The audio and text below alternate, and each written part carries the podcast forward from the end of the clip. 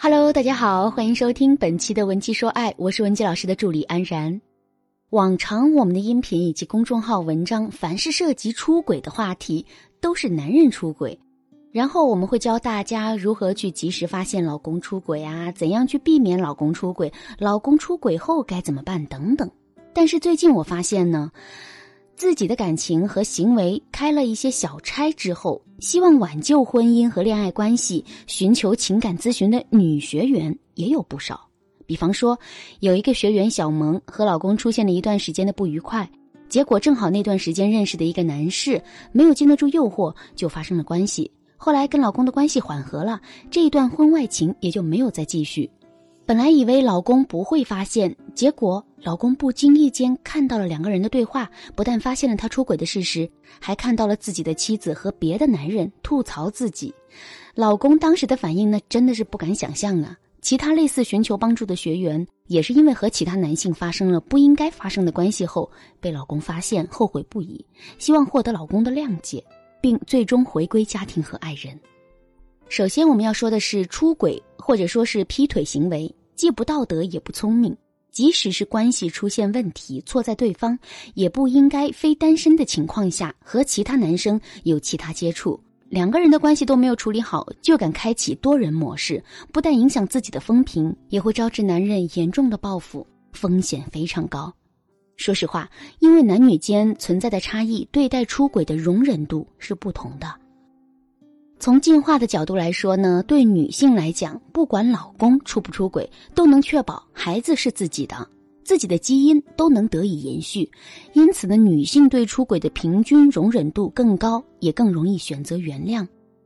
而对于男性而言，老婆一旦出轨，就无法保证出生的孩子是自己的，并且要承担基因无法延续的风险。俗话说：“不孝有三，无后为大。”因此呢，自古以来，无论是没有子嗣还是老婆出轨，都被视为男人最大的耻辱，会令他们颜面扫地，无法容忍。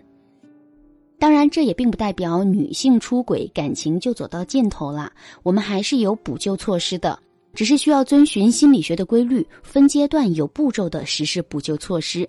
那么，第一步呢，就是承认自己的错误，承认自己的错误，这是基础和前提。有些妻子明明自己出轨了，受伤的是老公，反而指责老公的不是说，谁叫你性冷淡的，几年都不碰我一下，你不关心我，还不许别人关心我呀？你对我那么差，所以他们对我好才会被打动啊？这样说虽然道理上没错，但是只会让老公更生气，进一步激化矛盾，甚至导致局面无法挽回。我曾有一个来访者因为出轨被老公发现。但当时呢，她没有承认自己的错误，反而指责老公说：“我这样，你也是有责任的。”老公自然无法容忍，提出了离婚。而学员也装作无所谓的样子，选择净身出户，很快和老公办了离婚手续。可没过多久，她就觉得内心很空虚，而且觉得对不起自己的女儿，并陷入了抑郁情绪之中。所以，纵然你有诸多理由，也不要辩解，更不要指责，只是承认错误就好了。比方说，我们可以这样表达：不管因为什么，这件事情是我做错了，而且对你造成了深深的伤害；或者可以说，我知道这件事情给你造成了伤害，都是我的错。通过这样的表达，让他知道你认识到了自己的错误。第二步，在他面前消失。当他得知你出轨的消息后，心里一定是极度崩溃的。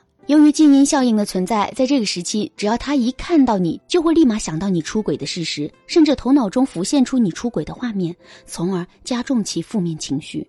所以，在这个特殊时期，尽管你为了表达歉意，好话说尽，为了安抚对方，卑躬屈膝，也无法抚平他受伤的心。为了不刺激他，强化他的负面情绪，最好的方法就是在他面前消失，时间至少为五到七天以上，多则数月。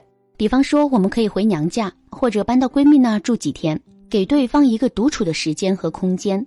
这样做的好处呢，一方面他可以有时间将负面情绪慢慢平复掉，逐渐的回归理性；另一方面，也可以让他体验一下没有你的生活。当他回归理性后，他会回想起你在家时的点点滴滴，你用过的杯子、盖过的被子、穿过的衣服都还在家，可是你却不在家了。人的习惯是很可怕的。如果这个家给他留下过好的回忆，那么当他感觉你可能因此而永远离开这个家，他可能会心软，就会较为理性的做一个评估和选择，而这个选择对你来说可能是有利的。我有一个闺蜜，曾经呢因为和男友长期异地，出轨了自己的同事，这事儿也不知道怎么的就被她男友发现了。她男友知道后，立马打飞的就过去了。当时我闺蜜知道错在自己，很坦诚的说：“我知道自己做的不对，伤害了你，我不想辩解，也没有要求的资本，你来决定我们的关系吧。你要是在意，我们就分手。”男友当时没有表态，而且由于赶回去上班，第二天就飞回去了。不过相隔两地，也给了她冷静思考的空间。